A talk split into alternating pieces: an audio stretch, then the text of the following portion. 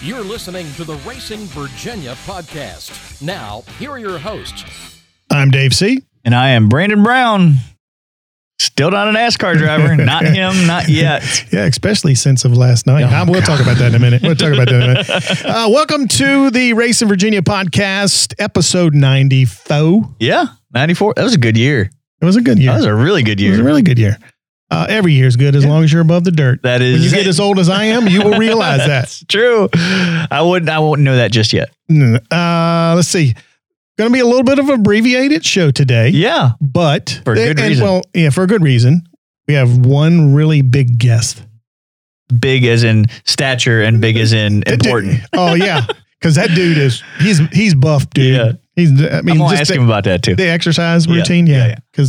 Um, but we're gonna have uh, Matt Hagan, three-time NHRA Camping World Funny Car Champion.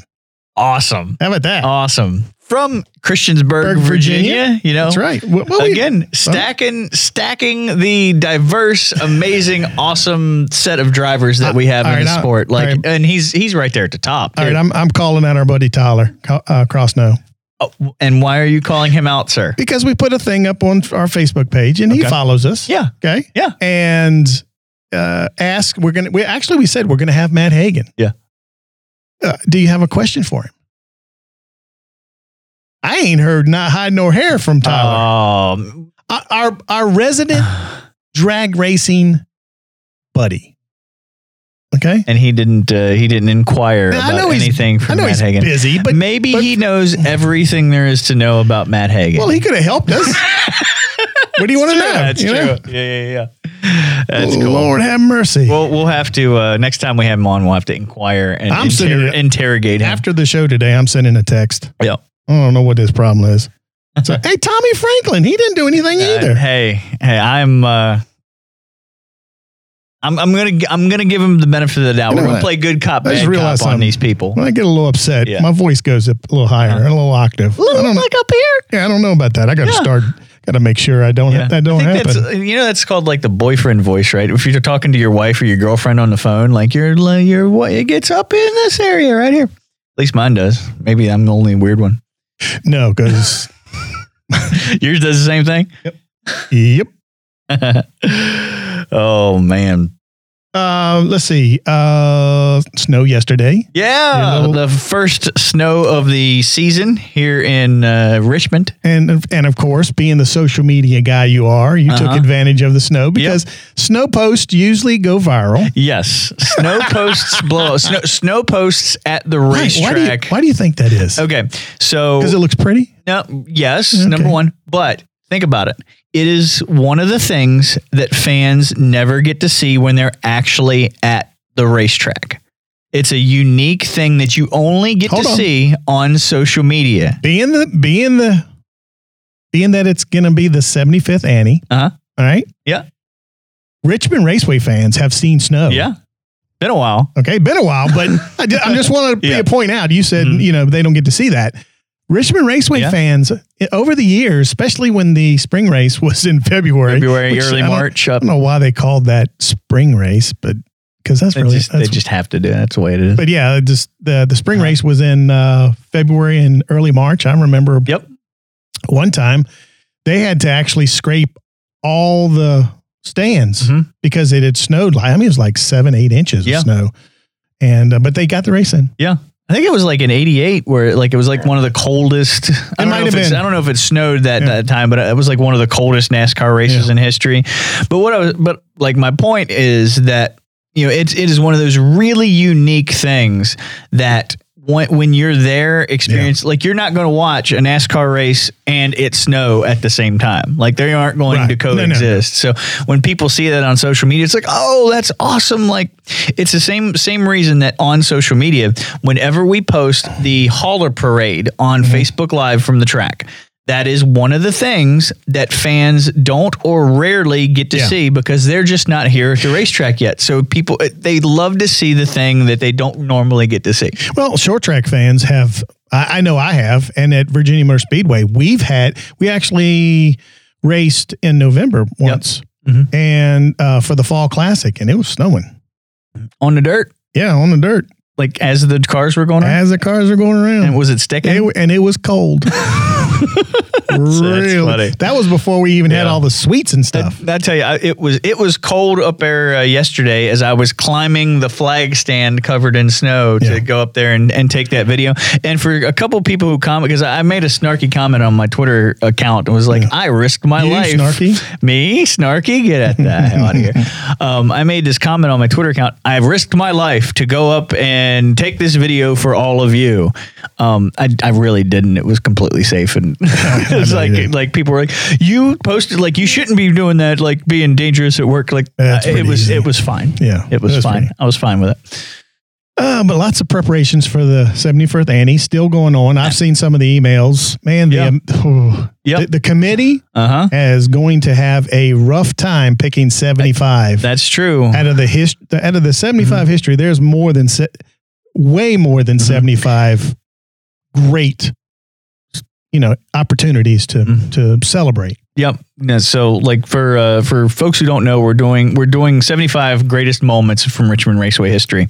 We've got this awesome committee of of really knowledgeable um, guys that have been around the sport and around racing here in Virginia for a while, and it's our our opportunity to pick 75 of Yeah. the greatest moments in Richmond Raceway history. I'm feeling it's going to be tougher than you It's going to be tough. It's going to be really tough. Yeah, I, I'm, as I told you earlier, I think uh, I want to have Dennis on. Yep. Before the year's out, we we got a couple more shows for 2020 to do.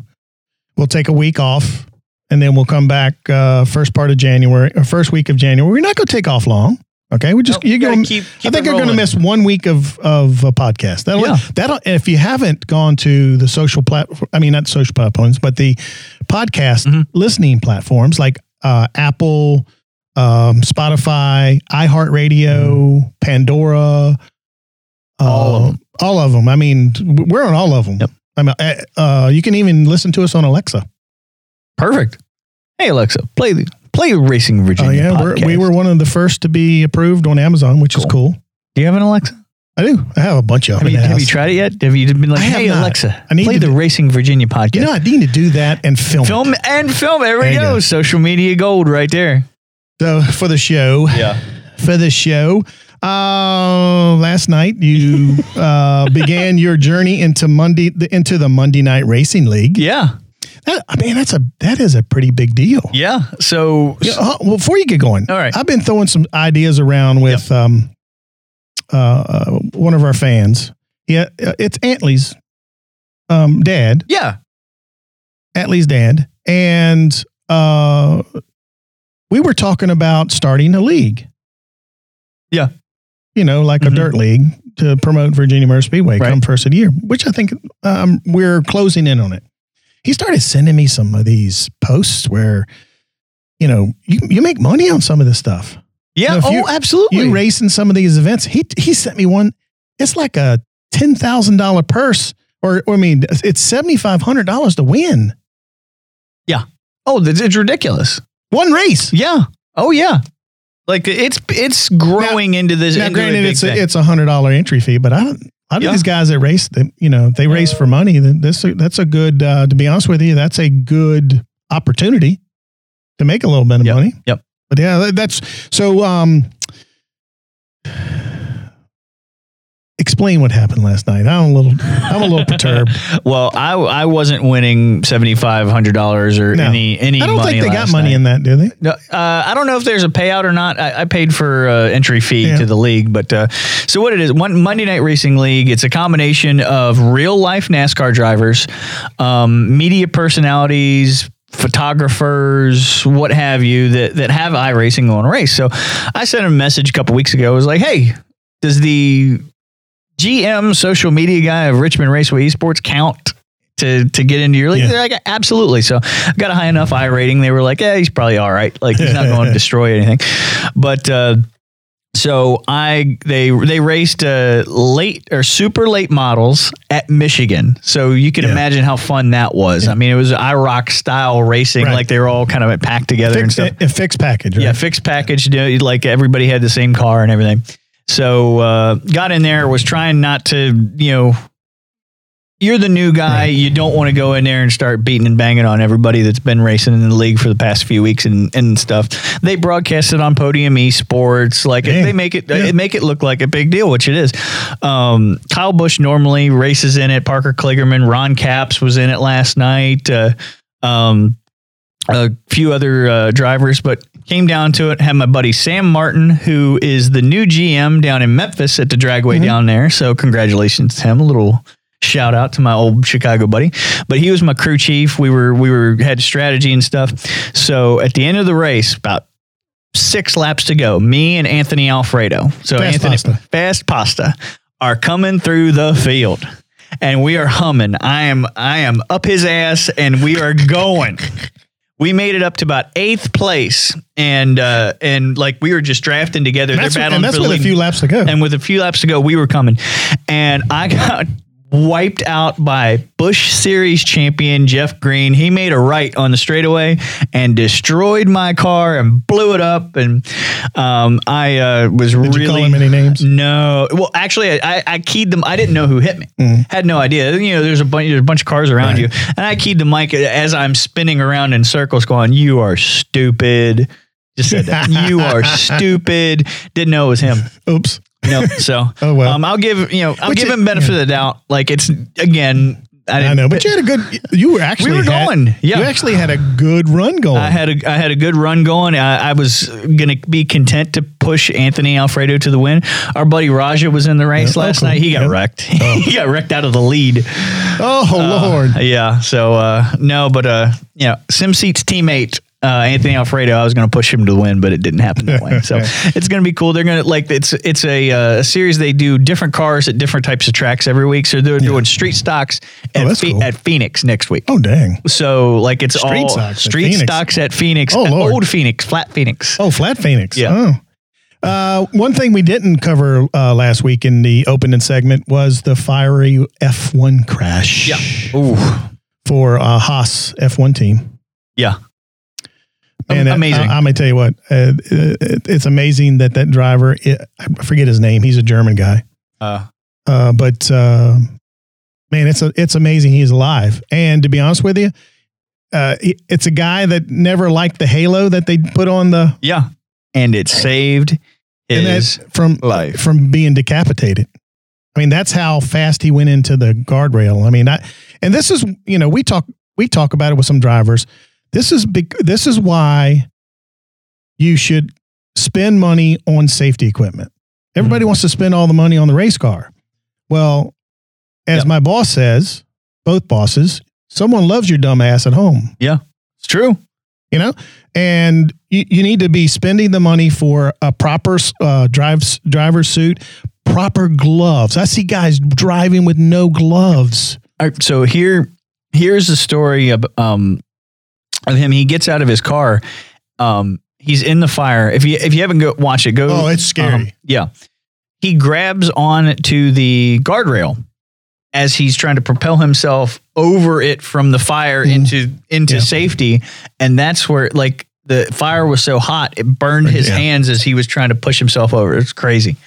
yeah crazy. the guardrail was hot Yep. If you uh, go to racingvirginia.com, Randy uh, Hallman's it is uh, the scariest 20 Seven seconds. seconds and it and it didn't take uh, I, I will tell this the safety crew got there within 30 seconds Yep, that was they- yep. amazing Yep. Uh, Randy Hallman's latest Yes. column on racingvirginia.com is what uh, continuation of what he's thankful for from his first Thanksgiving column.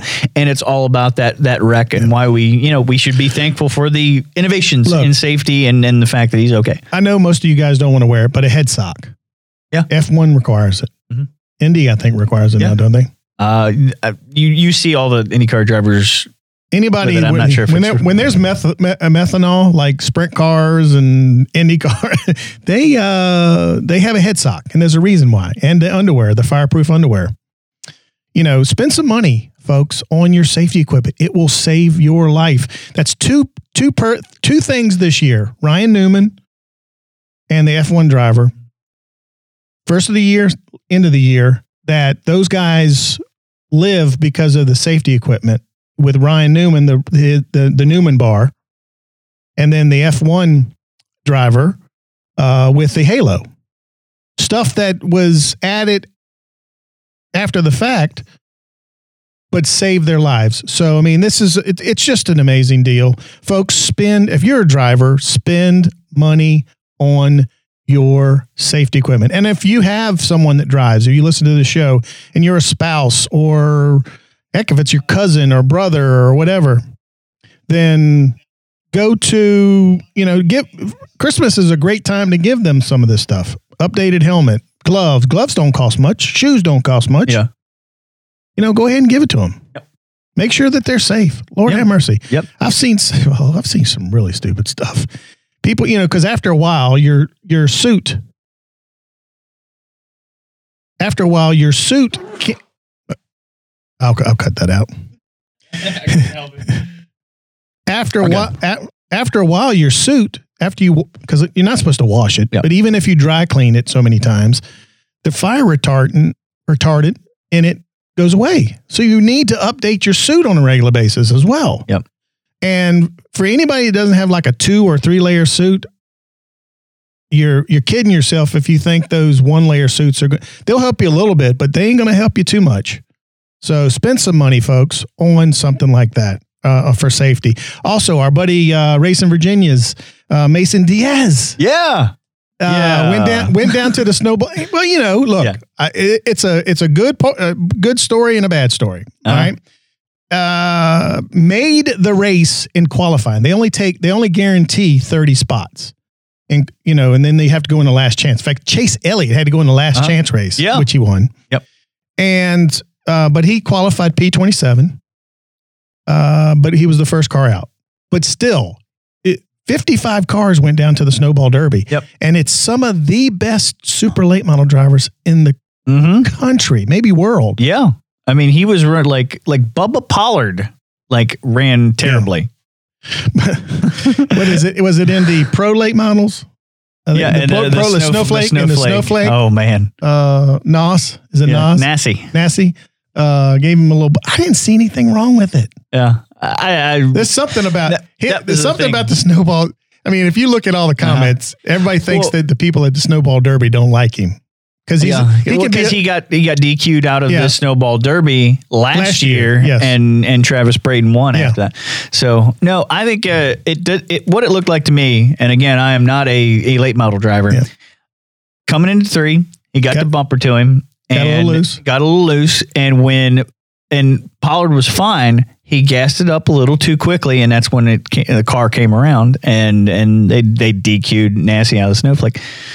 They- to be honest with you, asphalt racing, Yeah. that's just racing to me. Yeah, You, it's it's uh, it's become ever uh, ever so difficult to pass at some of these tracks because everybody has the same type of equipment. Yep. And you gotta you kind of almost have to wait for somebody to make a mistake. Yeah.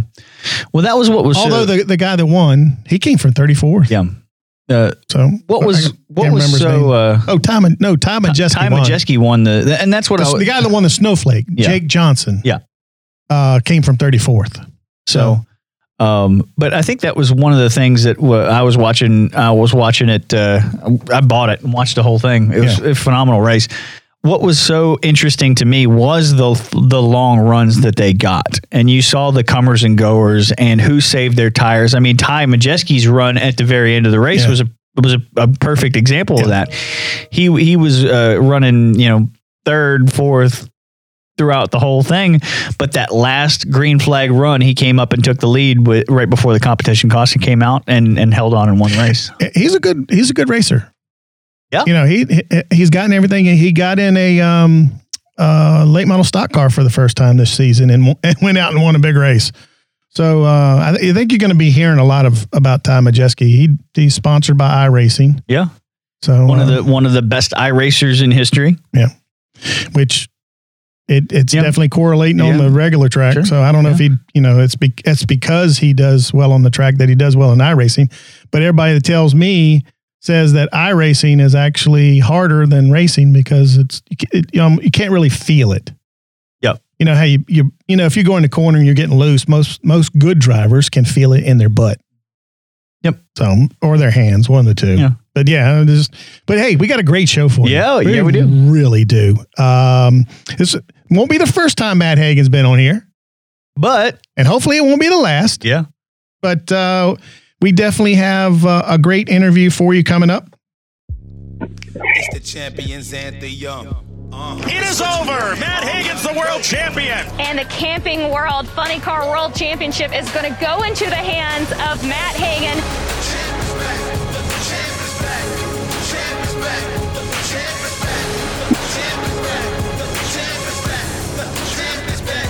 This championship was for my brother. I lost three years ago, and uh, he's riding with me. I just can't say how proud I am of each and every one of my guys, man. They they bust their damn ass every day, and I try to drive the wheels off this thing. Your 2020 and now three-time NHRA Camping World Funny Car Champion, Mr. Matt Hagan. How you doing, Matt? I'm doing wonderful, guys. Man, I just got out of Miami doing a little uh, R and R and taking in some sun and just kind of back. I'm back now to the cold and feeding cows and moving manure around. So it's a that's a big change in a week, in a couple days time. You know, so how, how, come we, how come we didn't get an invite to Miami? What the heck? I know, man. Well, I had a couple people ready to jump in the bag and go with me. You know, probably because we did not win yeah. an NHRA Funny Car Championship right, this year. How are you guys doing today? Y'all, uh, y'all having a good day? Yeah, we, man. Having a great day because we got you on, my friend. Um, oh, first of all, first of all, congratulations on your third uh, NHRA Funny Car Championship. You now are in pretty rare air, as they call it. Uh, you're tied for fourth yeah. for the most uh, for the most uh, wins or championships. Uh, so uh, told, this one, this one was a little scary. Uh, it went down right down to the very final two rounds. And yeah, you know, I mean, the the thing about the the season and everything else, it, it made it you know so competitive this year is that we didn't have a you know a, countdown when we redid the points, and you never know what was going to happen with COVID. And you know, this is my third championship, and honestly, it was the most stressful championship that I've been a part of, and you know, just not knowing when your season's going to end and every race counts and every point counts and there's no do overs and you don't get to reset the points. So it's kind of like it had an old school feel to it to me versus yeah. the last, you know, 10 or 15 years that I've been driving one of these things where they've been, you know, reset the points at the end and you got the, you know, you got the last, you know, couple races there to really turn it on, you, you know, and, and so a lot of guys test through, through the season and do different things. And this year is kind of like from before COVID that counted those first two races, and then we stopped the season, and then we started again, and then we just kind of did as much as we could, and we were having races canceled right before, you know, the week before, and different things like mm. that, and you're rebooking plane tickets, and it was a very chaotic, hectic season, but I was so glad to get the season in, though. You know, I mean, there's so many different sports teams and different venues that didn't happen this year, and for us to put fans in the stands and to still have people come out and be behind the pit. You know, my first race back, I, I won I won the race there in Indy, and it was you know that feeling of you know being in the finals and having you know 50 people behind your pit, still cheering you on and still going, "Come on, man, get this done." That gets me fired up to get in the car and you know and drive the wheels off of it. Just just because it's just like you, you just got to have that, and it's just that that gets my adrenaline going. And still to be in the pandemic and everything else that was happening in our world, um, you know, and to still be able to to have that it was it was really special. So I was proud of of NHRA and Mopar and, and Dodge to still come out and activate and be a part of it, and you know, really kind of give us our fans something to root for and and some entertainment during a really time that that everybody was looking for something to do. You know. Mm-hmm. Um, and you spoke about the fans. I mean, your sport is so unique in the fact that uh, every ticket's a pit pass. The fans get in normal times get that experience with you guys. You get out of the car after warming it up, and then you sign fifty autographs and stuff. And I'm sure you, as a driver and you as a team, you guys get energy off of those fans. What was that like? Not necessarily having the same interaction this year that you do in normal years. Well, it was really tough because of the kids, right? So my biggest thing, like, don't get me wrong, I'll sit and sign for days for for adults and stuff, but man, like, I I would really try hard to, you know, we end up with like a bucket of parts and pieces and different things like that. You know, that I try hard to give those parts to little kids and stuff, and and it's just it's tough when you you know you have to have that social distancing and the mask on and you can't take pictures and stuff like that. So uh, I probably broke the rules a few times on them. My boss texted me and he's like, "Hey, stop doing that." but, but it's just one of those things where you know it's just that's just that's why they're there, man. And you know, for us to be able to put on a great show and and you know put a smile on people's faces and times when people are losing their businesses and they're shut down and they don't know what's coming next or how they're going to feed their family, but they they still scrounge up enough money to come out there and and support what they love and see and do and, and support us. You know, um, you know, I, I, just it was it was a very um, you know it was a special year as, as bad as the year was. You know, for a lot of different reasons. You know, I mean, even I had to close the business down.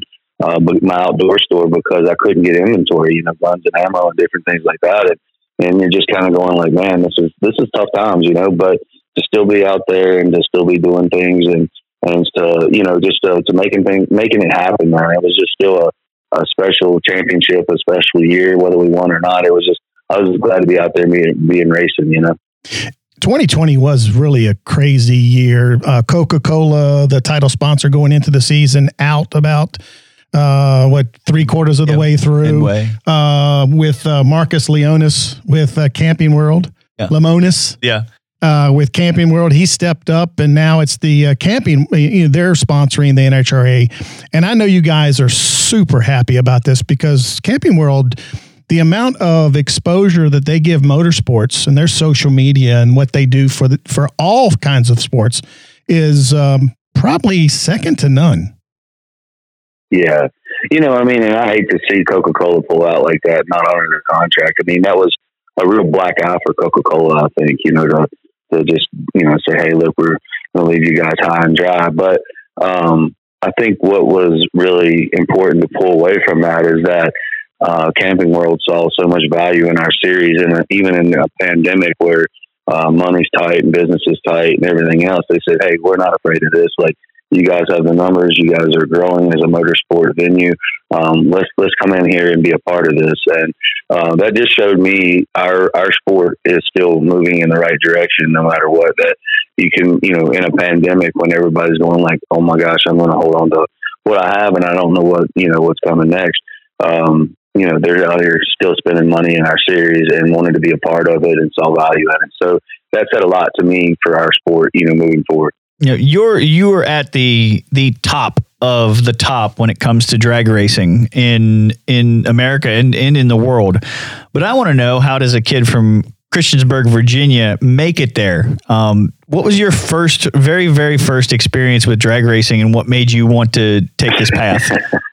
yeah, I guess I was 13 years old then, and I had a um, I had a, a, local friend that got me into drag racing. He had a '69 Dodge Dart that I now own. Um, he passed away, and I bought it bought it from his wife. But um, it's um, it's just one of those things where he's a really good friend. But I at 13, I didn't have a car, but I had a four wheeler, and he's like, "Man, Laura load your four wheeler up, and you're going to drag race this four wheeler." And call it beginner's luck or what, but I went to the final. I didn't win, but I won a hundred and 130 bucks, I think it was. And I was just like, I looked at him, I was like, I could make money doing this, you know, and then I was just I was hooked, you know. So it's just, uh, and then my, my family, we own a bunch of car dealerships at Shelor Motor Mile, and and they, uh, so I started stealing all these used cars off the lot and bringing them back with the trannies out of them and the tires bolted off of them. And finally, my dad got a, like wind of it, and he's like, "What What are you doing?" And and I'm like, "Well, I'm drag racing," you know. And he's like.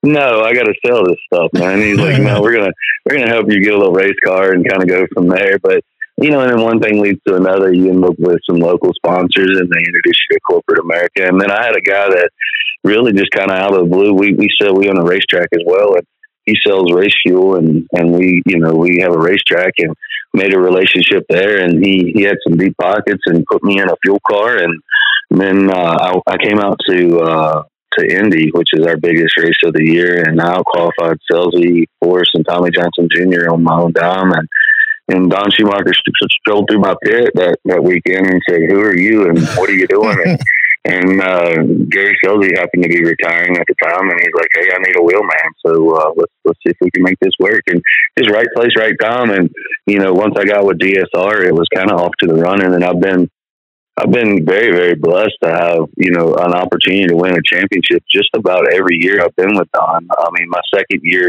in the, the in my in the seat, I, I run it up to to force, and uh, you know, just just it's been nothing but good since, you know. So uh, just been very competitive with the, the, the organization and had a great car and a great team around me every year I've been here. Speaking of DSR, uh, you kind of kind of transition into this because you just talked about it. The the, um, the team that surrounds you, not only the um, the mechanics and all those guys, but uh, man, the amount the the amount of talent that is being uh, uh, accumulated at DSR. Tony Schumacher, A- Antron Brown, Leah Pruett, Ron Capps, Jack Beckman, uh, you, Tommy Johnson Jr., and Mark Pawuk. Eh, that is that is a crazy list of drivers. Yeah, you know, Don has assembled, uh, you know, what is unbelievable. I mean, to, I'm like, I won the 350th win, um, you know, this year for them, and it was just in funny car, and it was just, it's just unbelievable the numbers and what they've been able to put together. And every, you know, everybody pats me on the back all the time, but it's just really, you know, uh, I'd love to sit here and say I'm, I'm an awesome driver, but I've, I've been able to be surrounded by people that are driven and motivated and educated and and you know are smarter than I am. And, and they you know just I just don't mess it up when I get the opportunity is what, what I think the biggest thing is is that you know they work so hard to put the car underneath me and then you know it's up to them then you start feeling pressure. You're like well they got a really good car under me now now I got to really drive this thing you know? It's a lot easier when the thing ain't running very good. You're like well show up and it's all good you know? But when you got a good car under you, you know, it's all got to click and it's got to work. And it really, you know, hats off to uh, in, all the way from the front office to, you know, my crew chief and the guys to wrenching on the car. I mean, without them, you know, it doesn't happen, you know. So um, it's, it's, and, you know, it's like anything. I, I take everything year to year out here with uh, motorsports and what we're doing and everything's sounding good for next year. So, I mean, I, I, like I said, I'm I'm just blessed that, that we're out here doing what we love to do and have the opportunity to do it. You know. Yeah, you t- said about not messing up. Uh, uh, you know, your your your part of the whole experience. But tell people because I don't think they can fully you know know what it's like to make a pass at 330 miles an hour. Um, a lot of people probably think, "Hey, I could go do that." You just hold the wheel straight and put your foot on the floor. Take us through a pass and what what exactly has, yeah. has to be done. Well, I, my first, I'll tell you my first experience with it ever. You know, in a fuel funny car, I was, uh, I got with, uh, you know, Tim Wilkerson, bought his car from him, my turnkey deal when we, we first started doing this, and and you know, you get to hearing all these these stories of you know on fire and blowing up and how violent these things are. And, and my uh, my dad was came out there to watch my license. I had to make three runs to get my fuel license uh, from an alcohol funny car license. And anyway, I come out of the trailer, man. I look like the Stay Puft marshmallow, man. Like if I if there's a part of fire gear that he had in his trailer, I had it on. Right? Like I was just I couldn't move, right? And uh, and then so I'm I'm sitting in this thing. I did a burnout, and I'm like, okay. And and then I'm going like, what have I got myself into, and why am I doing this? You know, and and I'm breathing so hard that I fog my visor up, and they they come over the radio and they're like, go, and I was like, I can't see, and they're like, go, and I'm like, I can't see, you know. So it's just I finally wiped it clear and hit the pedal, and and uh, I was like, okay, I, I can do this, you know. But um, and I got it down to the end, and I was I was so far behind the car that you know basically it looked like a snake, right? Like so the car would make a move, and then my my mind couldn't catch up to it. So then I would make a reaction or you know a correction, mm-hmm. and so it looked like a looked like a snake going down there. I was just so far behind the race car instead of I don't think you could ever be with you know or ahead of the car. You're just trying to be with it, and uh, it's just it's one of those things where I got back and I thought Wilkerson was going to give me a high five because I got to the finish line and he come back and he was just like, if you ever drive that thing like that again, he's like, I will never let you in the race car. I was like, where's my high five at, man? I'm like, I thought I did good, you know? it was just one of those things where I was like, wow, I got a huge learning curve here. But what's happened is these cars are so fast. You know, you can't. It's not that you're running 300 miles an hour. You can go out to the sand, you know, the sand flats or whatever, the soft flats, and and and go 500 miles an hour. It's that you do it in a thousand feet, and that's what blows your mind is that you're covering so much in such a short distance in such a quick time that your mind can't process it. So it took me a good hundred runs before I felt really comfortable in a funny car to where I wasn't worried about what the car was going to do to me. It was more like, okay, now I can focus on the light and, and being with the car. And if it's making a move, make a correction, you know, stuff like that. So really it's getting your mind acclimated to the G force and the speed. We pull around, you know, and everybody thinks we pull the most G's that they hit. We pull almost six and a half G's in the middle of the racetrack. And that's when I was running a five disc, it sounds like you break a two by four and a half and then when the clutch goes one to one. And that's when it locks up and that's where it sees the most G in the middle of the track. And, and it tries to lift the front end. We make over 8,000 pounds of downforce. It tries to pick the front end up out there in the middle. So that's where we see the most G force. And that's where my vision gets the most blurry after, about after it goes one to one and you can really, you start seeing again, you pick up the finish line where you're at and everything else like that. So um, I would think that the most violent for us is the middle of the racetrack when it's going one to one. But but we also pull almost negative seven Gs when the parachutes come out. So you go from a I look really young for a while to really looking really old. You know what I mean? When when I put the parachutes out. But so I'm like, that's why John Force looks so old, man. His skin is like it's back and forth. It's all the time. You know, so um, he's very got lots of elasticity to it. But uh, but it's just it's one of those things, man, where these cars are just intense and they're they're it's like you know I can't. I mean, I've only been on a bull one time, but like it's like you know, you only it's like you never know what you're going to get. Like you get in it, and it's a different ride every time. It's picking up cylinders, it's dropping cylinders. You're making corrections, or you're trying to, you know, steer it one way, and it's still dragging you the other way. And it just there, uh, it still gets my adrenaline going every run because you don't know what you're going to get. You know. Oh, absolutely. And, and well, I, am going to tell you this. Yeah. If if I was the bull seeing Matt Hagan come yeah. towards me, I would I would sit down and go, nope, nope, not going to do it. Yeah, no, man, we mess with cattle every day, and I've had I had a uh, 200 pound calf kick my butt the other day, and I was too, too dumb to turn loose of it. You know what I mean? I'm like, what? Wait, I'm, I'm like, I got 50 pounds on it. You know what I mean? And it was, it was dragging me through the woods. You know, and I'm like, why don't you just let go? You know what I mean? And and it's just kind of like, wow, that was stupid, you know what I mean? But I was like, you know, so you just, you, there's plenty of lessons learned, you know, on the farm and on the racetrack, that's yeah. for sure. Oh man. So that is, a, that's a wonderful transition into what else I wanted to ask you uh, today. I mean, you, you have the, the cattle farm, you just recently invested into, to, to hemp as well and doing all that stuff. You know, during the season, uh, how how did how did the farm life manifest? You, you say your dad your dad had car dealerships and stuff. How did you go you get into to doing farming in the middle of the week and then racing on the weekends? Well, I'm not very good with math, so I don't think numbers and dealership works out with me. But no, it's just you know, honestly, it's one of those things that just happened. I bought some land when um, when I was uh, younger and wanted to put a house on it and couldn't get my house sold, and it was a 500 acre piece of land, and and I was like, man, I ain't gonna get out here and mow this thing every day of my life, you know. So uh, you know, just uh, threw some cattle out there, and I was like, man, the cattle are paying for the land and they're paying for themselves. And I was like, well, let's just do some more of this. And then, you know, you look up from 500 acres, and now I got 3,700 acres, and I'm going like, why, why am I doing this? You know, it's just like now you got all these mama cows to feed and everything else, but it's been really good. I mean, I've opened up a Hagan Cattle Company where we uh, we ship beef directly to consumers across the country, and um, and you know, and especially this time of year uh, in the pandemic and everything else, when people have been scared where their next meal's coming from, it's been uh, it's been really good for the company. Um, and you know, for us, you know, I cut out two or three middlemen where we used to sell tractor trailer loads of cattle out of the field, and and uh, so it's just a couple less people hands in the cookie jar and stuff, but what's really nice is that you're uh, you're offering you know food to people and and uh, at, a, at, a, good price and that's that tastes really good. So um, it gives you a little bit of warm and fuzzy. And same with the CBD. So I lost uh, I lost my brother uh, three or four years ago now uh, to opioids. So basically, he had uh, yeah. scoliosis and he had a bad curvature in his spine. And they said, "Look, if you don't have this surgery, you're going to be crippled the rest of your life or in a wheelchair or whatever." And puts the surgery off, ends up having the surgery, but gets on oxycontins. And within three years, I watched it kill him. You know, basically mm-hmm. just take his life. It, basically, what was happening, he was on way too high of a dose, and then uh, being on on that, just sitting around the house all the time, ends up with pneumonia. So the mm-hmm. pneumonia on top top of the complications with oxycontin, it, it just went to sleep and never woke up.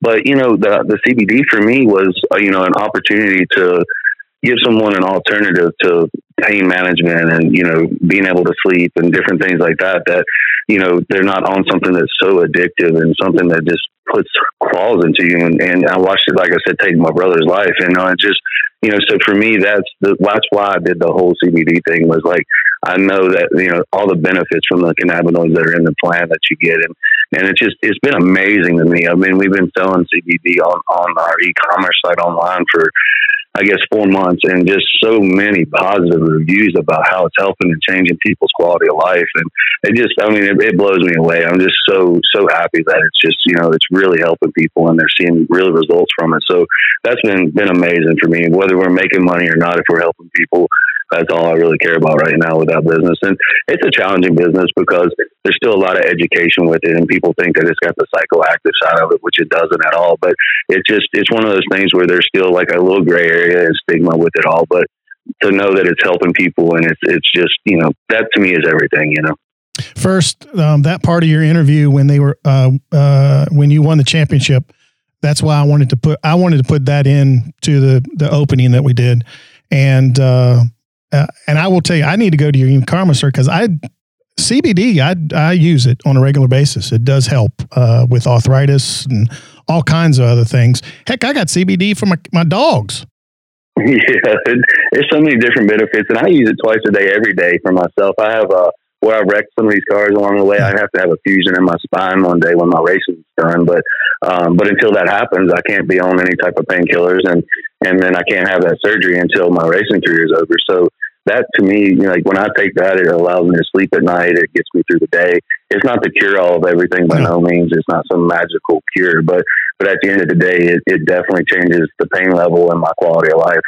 Uh, so, so I'm a I'm a true believer and user of it myself. You know, it's not just something I opened up a business and just started pushing. You know, so um, but it's it just really is good, man. Like there's like you said, that people's dogs and animals and horses and you, you name it. You know, there's we have an endocannabinoid system in our body that allows us to absorb those those uh, cannabinoids that are in the plant. So our body's ready to use that. You know, right right now, it's, you know, bioavailable in your body once you put it in. So it's it's pretty cool. I've I've had a huge learning curve with it, but it's uh, what's neat is it's just it's uh, just the positive reviews coming back. So that's what I, what I'm I'm tickled with. Yeah, another thing that uh, that is ridiculously beneficial to people's health that you are also in is weightlifting, and uh, and you uh, you do that obviously uh, um, you, with social media. I'm I'm sure you see all the comments about uh, you look how big Matt Hagan is. Man, he's a this well, it's because I eat all this beef and I have to do something with it, right? yeah. That's the problem, you know. So, but uh, yeah, they, I mean, definitely everybody I stand out because you know you put me beside Antron Brown and Ron Capps and you're going, yeah. what's what's what's happening here? What's the deal? You know, so yeah, I'm 250 pounds, man, and you know, six foot one, and you know, so I'm you know I'm not a little guy by no means, and uh, you know, but what we do is we get away with it in a funny car because I sit over the like a dragster. I probably couldn't get away with it, but I sit over that rear end. So yeah. when we, you know, yeah. launch, it kind of plants the tire even harder. So I look at it like, man, the more I eat, the more traction control we got. You know? so. I want to, I want to know what's a, uh, uh, what's your favorite workout day? Chest day, arm day, whatever day, and and what's a what's a workout like with Matt Hagan? Yeah, you know, I mean, uh, right now it looks pretty sad. You know what I mean? I've been eating more than not working out as much, but uh, it's just uh, once I, I got to get back in that gym life routine very, very soon. Um, but you know, I, I love working chest. I mean, I have a pretty big chest and stuff like that. But I, uh, you know, it's just like anything. You you pick out your favorites, and then you probably should work everything else but that because you end up working it too much. But um, but for me, you know, just really total body kind of thing. I I really like that, um, you know, the P90X stuff. I'm, I do a lot of that, and then just you know, uh, basic you know bodybuilding, lifting stuff. I have a lot of a lot of friends that are in the, the weightlifting world, and you know, try to get some pointers from them and stuff like that to change it up. And that's my biggest problem. I think I run into is I go in and do the same thing every time, and you have to Switch you have to make your body change, and you have to adapt to your routines and make your body guess so it'll grow and do different things. But you know, one day, you know, like I said, when my racing stuff's over, maybe maybe I can worry about getting bigger. But I'm just, I'm kind of like uh, right now, like you know, like yeah, like let's say where we're at, I can still fit in the race car, kind of thing. So, uh, but no, it's really, I mean, anybody that's that's uh, you know haven't ha- doesn't have the time to work out or or something like that, you really should make it. I mean, it just you feel so much better and your mental. You know, for me, it helps my mental side of things, and I think that's truly what separates. Like you look at any athlete in any sport, you know, and they they're very talented and you know physically um, to be there, right? So, but what separates greatness and just an average athlete is their mental game, and that's really something I think that I try hard to work on is my mental game in business and life and sports and drag racing, and all that stuff. Um, and not a lot of people know how to do that. I'd like to tell you guys uh, real quick, and, and, you should pick it up if you get a chance. It's a quick, easy read, but it's it's called Mind Gym by Gary Batmack, and he, this guy had worked with piles of athletes. I mean, from golfing to basketball to baseball, football, you name it. Like some su- super big superstars, you know. And and so uh, I read this book, and I, I kept calling, uh, emailing this deal and I was like, man, I want to work with you because I worked with some sports psychologists and different mm-hmm. things to help evaluate your, your mental game. And finally, his wife emailed me back. She's like, please stop emailing. He died four years ago. And I was like, oh my gosh, I'm so sorry. You know what I mean? But I was wanting to work with this guy so bad because his book is so good. Like, just elevating your mental game to the next level. And really, I think that is what separates you from you know from being average and being great is your mental game and being able to deal with pressure in business and life and you know what your how you how you do that. You know, so if you get a chance, pick that book up. It's a great read. I mean, uh, it, it's helped me like you know win my first championship and learn to deal with pressure and different things like that. You know, so uh, working on your mental game, I really think is more more positive than working on your physical game even. Speaking of of mind game, you, you go into the finals this year, and it's all teammates. Eh, you know, you're yes, you're going in. Yeah. Yes, you're going into the, you know as the leader, but you got Tommy Johnson and Jack Beckman right behind you, and it's only what a, a couple of rounds difference, I think it is. And yeah, I mean, you know, uh, that's that's it's tough. You know what I mean? One of those things. That's what I thought was really cool about the parity and the funny car. Like, there's it's it's such a close deal. We didn't need to reset the points. You know what I mean? Everybody was running so strong and so good that nobody was running away with it. I mean, it was down to the last race in the semifinals. You know, so um, for me, it was just like, man, this is a battle. You know, and and I was nervous. You know, I don't know. Maybe it's because it's been so long since I've been what seven, eight years since I've won a championship, and you know, it was just one of those things where I, I ordered this big old wagyu fillet when I got to Vegas, and and you know me, I ain't missing no meals, man. But I honestly couldn't hardly choke this thing down. And I was like, okay, well, I guess you're really nervous now. You know what I mean? If you're yeah. not going to eat this steak, you know, so it, uh, it was, was one of those things where I think that, you know, for me, it was just, you know, I, I kind of let some of the mentality of like, you know, what we got to do and looking at what they got to do, you know, versus what's helped me in the past is just simplifying it, going like focus on what you can control. You know, only you know if, if and that's really like leave on time, keep it in the groove, and turn the win light on. You know what I mean? But each, I tell each one of my guys only focus on their parts and pieces. Don't worry about the other cylinder head guy or the bottom end guy. Trust in him and his ability, and know that he's going to do his job.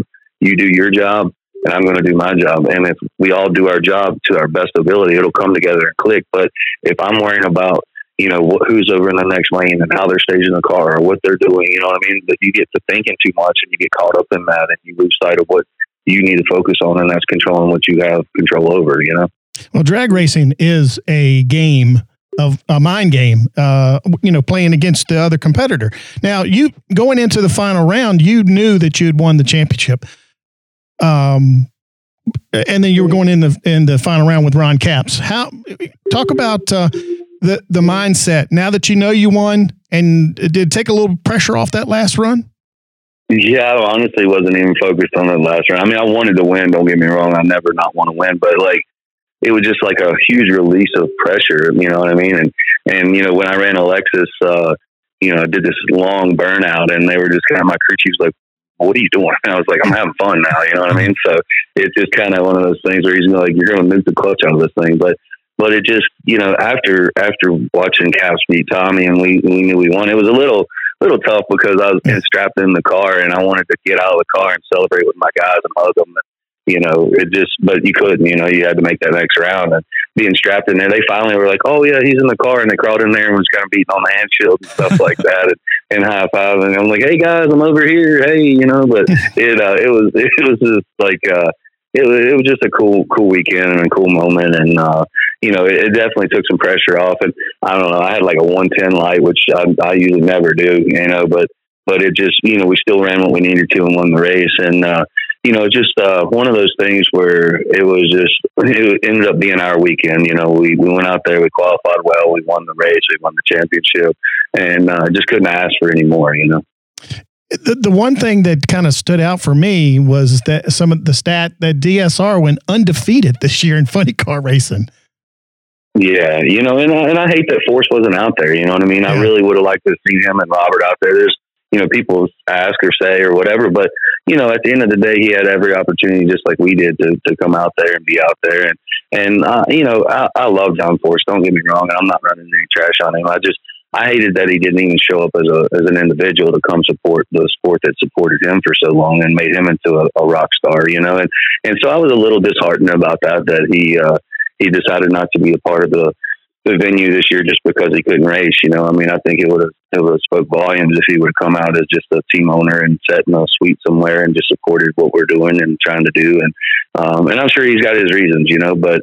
As a 16 time world champion, man, I just, I was like, where are you at, brother? You know, come on, we want to see you out here. We want, want you to be a part of this in any way, shape, or form, you know? So, um, it's a little tough, but at the end of the day, like I said, I'm sure John has his reasons and, um, and what he always picked up the phone when we won and, and left a message with my crew chief and how he was like, you know, good job, guys, and stuff like that. So it was kind of cool to hear that. But you know, I mean, John is NHRA, right? You know, and, and we, you know, basically marketed around him, and he's he's you know kind of like what the sport is made made out of right now. And I was just like, come on, man, like be out here, be a part of this, and you know, support it. You know, get it through this hard time. You know what I mean of, of what it is right now. So, uh, but I would have loved to see him out here racing. You know what I mean? There's no no question about that. That the majority of my championships that I've won have been battle out against John. Know what I mean? So, Yeah. um, just just hated that he wasn't out there. You know. Speaking of messages, we're going to insert it right here. You reached Matt Hagan, cattle farmer extraordinaire, part-time funny car driver, and I'm sure I missed your call because I'm on a plane somewhere. Leave a message and I'll call you back. I think I've told him before. That's probably the funniest voicemail message that I've ever heard. Oh, Uh, my wife is tired of hearing that, man. I'm telling you, she's like, if I have to, you don't not answer the phone one more time, and I got to listen to that message. She's like, I'm gonna shoot you, you know. So yeah, it's uh, I forget it's on there, you know, because I don't Yeah. ever hear it, you know. But part, but she doesn't forget part-time about funny it, car sure. driver. Yeah. Part-time funny car driver. Yeah. yeah, That's yeah cattle, cattle farmer extraordinaire, right? That a boy. that a boy. That brings me to uh, I probably I guess last question for yeah. Well, I, I do want to All right. because it's kind of full circle for me. My first, Okay, go ahead. my first drag racing interview was at VMP, Uh huh. and it was Ron Capps. Really? Now he's teammates with Matt Hagan. Kind of Interesting. full circle, man. That that's fun. Yeah, Um, Ron is a good dude. Ron corrupted me, man. We parked motorhomes together, and and uh, you know we we partied together and everything else. And I was just like, man, Ron, my my liver would be a whole lot better off if I hadn't met you. You know. uh, Well, you know, the, he, he was early in his career and he hadn't won around yet. So I had him on the thing and I told him we'd give him some some karma Yeah. and he'd go out there and win. He goes, ah, I doubt that. So he goes out and wins his wins the first round. I think he I think he won that weekend. So he came in. And he goes, "You want to go to awesome. you want to go Dallas with me?" right? Yeah. That, that's funny. Bring the luck, right? Yeah, yep. So you know, we were talking about a part, you know, part-time driver. Right now, you're a full-time driver, and you are the uh, going to be the defending champion. I want to know how long, uh, you know, because John has been running, and he's like 71 years old now. How long do you plan on doing this, or do you uh, do you know yet? Well, you know, I just I really don't know. As being a hired shoe, you know, John Force is in a different situation than I am. You know, he owns his own team and controls his own destiny, and and is out here getting his own sponsors. And um, you know, and, and our sponsors are DSR sponsors. You know, they're not Matt Hagan sponsors, and uh, you know, so I really take it year to year. I love doing what I do. I'm very passionate about the sport. I love that. You know, D- I love DSR. I mean, my family and myself, we put a lot of money into DSR uh, to be out there for the last 15 years, you know, and it's just, uh, you know, I, I want to do it as long as I can, but you just, you never know when your run is done with, like, you know, it just takes one sponsor to go away and then, you know, you're out here. And, and that's why I'm always hunting new sponsors. I mean, we're, we've, uh, we've got some big things with New Holland coming up and, um, you know, and different stuff, you know, I know Mopar and Pennzoil has been a part of this for a long time and, and, you know, it's just, but you're always, always digging, right? You're always trying to put a deal together. You're always trying to do B2B business with your partners that you have. And, um, you know, but my thing is, I just really, truly don't know how long it's going to last. I would love to sit here and say, hey, I'm going to drive for the next five years or the next 10 years, but it could be over with, you know, at the end of this, this year, you know what I mean? And, and maybe, you know, the pandemic and our sponsors say, Hey, we're not going to come back. You know, you just don't ever really know, you know? So I, I always have taken it for the last 15 years, year to year. And, uh, um, so, you know, as, as, as tough as that is, that's just the reality of the sport. You know what I mean? I, and I've been blessed to be out here this long. I've seen so many drivers come in and, and, and they're just, you know, eager and they think they're going to be here forever and, and they go away very fast. You know what I mean? So I'm very realistic about what, what we're doing. And then we're in a, in an industry that we're the first thing to be trimmed. You know, the fat, when the fat gets trimmed, it's just the, you know, the motorsports budget or whatever it may be, because it's not always a necessity, you know. So uh, we do, a, a, I feel like a good job of really showing value in return and and uh, you know their spend versus what they get back, you know. And and sometimes it's really hard to correlate that, you know. So there's a lot of things that go into it, but you know, as long as your your partner's making money and you can find a way to do B two B business like Mopar and Pennzoil, and Factory Fours, and you know New Holland, and what I'm doing with the cattle side of things, and just just a bunch of different, you know, trying to stay out here, trying to find new partners, trying to do new things. But you know, like I said, um, you just never know. So I, I'm blessed to to say that you know things look bright for the future moving into next year, and we're working hard to keep that there. And um, you know, but then at the end of that year, I'll, I'll, probably be doing the same thing I am right now, trying to put put stuff together and make it happen again. You know, so there's just no no security in what we do, but uh, but that's the life we signed up for. You know, I think that um, you know that's why I do the cattle thing and the CBD thing, and then I'm learning the dealership stuff and you know and all this other stuff that I got going on um, because you you have to set yourself up for other things, right? You know, there's unfortunately I have so many teammates. You know, no different than Beckman and, and Tommy Johnson you know, they've had a ride for six years, but through Terry Chandler and uh, and that Chandler group that have supported them, but they haven't they haven't lined anything up in six years to fall back on. You know what I mean? And I'm just going like, guys, what what what is going on? You know, like I feel for them, but but they, you know, on top of that, they haven't done other things or set themselves up for other things that are, that are to happen in case things fall through. There's so many of these drivers out here that feel like this is just going to be a fairy tale that lasts forever, and that's just not realistic. You know what I mean? It just it doesn't happen. So I try to be very realistic with what I do and the direction I'm going in, and, and making sure that my family and our businesses are taken care of, and then you know, we also want to be out here racing and put on a great show for these fans. So I just, I just love doing what I'm doing, and I'm glad to be here. And if it ends tomorrow, I'll, I'll go over there and shake Mr. Schumacher's hand and tell him thank you so much for everything that he's given me, and um, you know, uh, allow me to do and be a part of his company. But you know, it just, I know that tomorrow, if I had to walk away from it, I could. You know. Well, let's help you sell some beef and. Yeah. CBD. Uh, let let the, let our fans out there. Me, let some let some fans out there know uh, where they can go and get that. Yeah, you can go to truharvestfarms.com. That's T R U harvestfarms.com uh, for the CBD. And then the Hagan Cattle Company is Hagan Cattle CO, not not the way the company spelled just CO. Um, check it out on the web. Uh, like I said, we're uh, we're we're swinging it. Uh, the beef really really um, is flying off the shelves, and so is the CBD. So just very, very blessed. Uh, but thank you guys for having me on the show. But I also want to thank your listeners, right? Like, so the folks that are listening to you, they support the, you know, the, the Mopar and the Pennzoils and the Sandviks and the, the folks that, that are supporting what we do and keep us out there. So we truly, truly cannot do it without your listeners, without our fans, without those folks that are supporting those companies that support us. So next time when they, they think about you know, hey, I might buy this off the shelf or I'll do that. Um, you know, maybe they think about, you know, hey, we're going to support drag racing. You know what I mean? So that really means a lot and it does go a long ways, you know?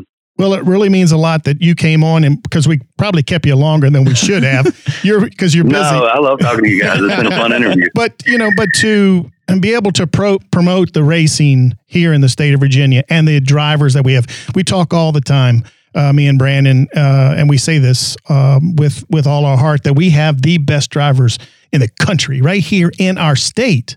Yep. And we are so blessed yeah. as a state. We've got asphalt tracks, dirt tracks, road courses, uh, some of the best, uh, one of the best drag strips in, in, the world. I mean, country. Yep. And then yes, you know, and then we got two in uh, two uh, NASCAR events or two NASCAR tracks with four yeah. events.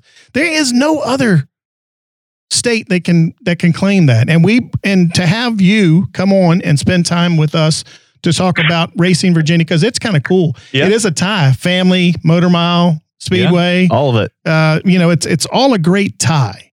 And uh, you know, you uh, you giving your time to us means more than you know. Well, we I really appreciate being on the show, guys, and hope you guys have a blessed and Merry Christmas. And uh, hopefully, I'll get to talk to you again soon when we're winning more races. Absolutely, yeah, absolutely. man. We'll talk to you later, Matt. All right, thank you, guys. Thank you, have a great day. Bye. Bye. Top five interview. Oh yeah, top three, top, top two. three, yeah. top two. I mean, um, and, and I've been doing this a long time. That's why I said top five for me yeah. in almost 30 years Sure. of doing interviews. He's that I learned again, I say it every week, but I like I love learning about those other little points about the the what Away the from the racetrack. The stuff that you can't Yeah. see on the racetrack too. by the way, by the way, folks, you can follow Matt on social media. First of all, you can visit their website, uh, DSR's website at Yep. Shoe Racing. shoe racing. That's S H O E Yeah. racing.com. Uh, you can also find him on Twitter and Instagram at Matt Hagan underscore FC for Or Funny, Funny car. Car.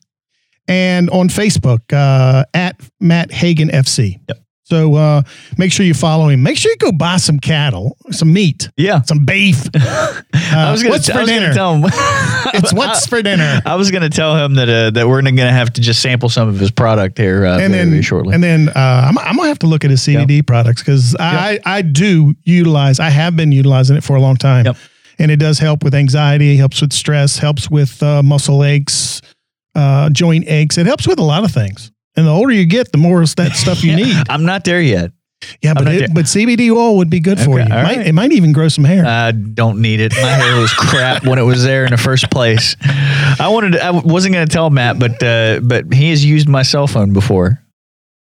For Chicago. Yeah, when we were up in Chicago, I got you him to do a told me. bunch of selfie videos and, and stuff. He got the pole and one, ra- or I don't know, I can't remember if he won I'm a race or not. I, I tell you what I'll do. I'll text him since Yeah. we got his cell phone number and Yeah. see if he'll do a se- selfie video for us and so- send it back yeah, to me. promote. Uh, to, yeah, I'm Matt Hagan, and you're listening to the Racing Virginia podcast. I like that. Yeah, So uh, great interview. It really Yeah. was. And it was worth only having one guest today. Yep. It really was. perfect. Perfect. Uh, I know you got to go to work. Yeah, You I got to go to work. You Work. got you got to go back to uh, planning the 75th Annie, as I like to call it. yeah, and a bunch of other stuff Yeah. too. that- Oh, yeah. Selling tickets. yeah, More importantly. Yeah, we By gotta- the way, if you want to buy tickets to Richmond or Martinsville or Darlington, what do they got to do? they got to go to the website. They got to go to richmondraceway.com, martinsvillespeedway.com, or darlingtonraceway.com, and tickets are uh, readily available. We're getting some new websites for all three tracks here very, very shortly. They're they're going to be coming up, which makes it uh, which are just going to make it easier for the fans to see what we got in store and to to easily uh, lock in their seats and and infield passes and camping and all the other good stuff that uh, hopefully in 2021 we can just see everybody here and and and and do it real big. Well, well, I figure if we sell some tickets, they'll keep us around. Yeah. Let's hope. oh, folks, man, I tell you what, it uh, again. Let's kind of give you an uh, uh, kind of what we're going to be doing over the next couple of weeks. We are going to have a couple more shows um, f- uh, for 2020. Then we'll take a week off, and then we'll come back the the first week of January, do another show. So we're not going to be gone long. We're going to take a well deserved one week off for Christmas and New Year's. Okay, you think? Absolutely. Yeah. Yeah. But if you've got, um, we, we, we ask you all the time, but if you've got a suggestion on who you'd like to see on the Racing Virginia podcast, send it to us. Yep. We're gonna Just, just DM us. Yeah. D- the send- easiest send way is DM on Twitter. DM DM, on on Twitter, Twitter. or Facebook Yeah, for- is, yeah. is the easiest way to do it. Say, hey, I know this person. You might not know this person, Yeah. but I know this person, and he's got a Racing Virginia story that, or he or And- she that has a Racing Virginia Yeah. story that that you want to hear. you know, and a lot of you guys are friends with Brandon on Twitter Yeah. at Brandon Brown uh, At WV. WV Okay, I know because I'm from from West, West Virginia. Virginia. so I'm the a real Dave. I'm the real Dave C. yeah, you are At the real Dave C. At the real Dave C. yeah, yeah. Because there are there are there, There any other few. ones? There are quite a few. I'm a junior, eh, by the Oh, way. yeah, but yeah. I did find out that there are a lot of Dave C's in Yeah. the country. Yeah, you- it reminds me of when I when I first joined Facebook back in like 2004. All of the Brandon Browns started like friending me, like like Brandon Brown, like seven Brandon Browns. But like, isn't it, isn't it kind us? of uh, kind of uh, crazy that you are now in a position at a racetrack doing what you're doing, and there's another Brandon Brown in the I know. state of Virginia that is actual driver. Yeah. I told It's mind-boggling to I me. told I, I messaged James Pike, who is the lead broadcaster for Podium last night, and I was like, if I do something dumb that gets me on the broadcast last night, tell people that I'm not that Brandon Brown. and, I, and I got wiped out. So By the way, check out Randy uh, Hallman's new column. Yep. Uh, on uh, at racingvirginia.com. Uh-huh. I think it's backslash Uh-huh. columns. I think it is. Yeah. I think it is. Uh, just just go to racingvirginia.com and click on columns. Yep. Uh, you can also find news. We don't have much news right now coming Yeah. in, and we will soon. and we'll soon have a bunch of schedules coming in, which will be crazy. I guess I'm gonna have to help you put that in there yeah, you might. because there's a lot. A lot of. Vaughn, it took Vaughn a lot of hours to put that stuff. I'm gonna see. I'm gonna see if it, if We'll it took that it long. Hey, tell you what, let's just send it to Vaughn and tell Yeah. him to do it. Hey, Vaughn, you know how to do this, right? By the way, uh, they they have their virtual. Uh, our buddies at Langley. Speedway have their virtual banquet going on right now. So go to their Facebook page and check out uh, all the champions and the, the awards that are going out. It's a it, it's a great way to. It was a great idea Yep. and to honor their champions because they couldn't have a a, a, a Yep. championship banquet. So it's a great idea to have that. Uh, follow us on social media.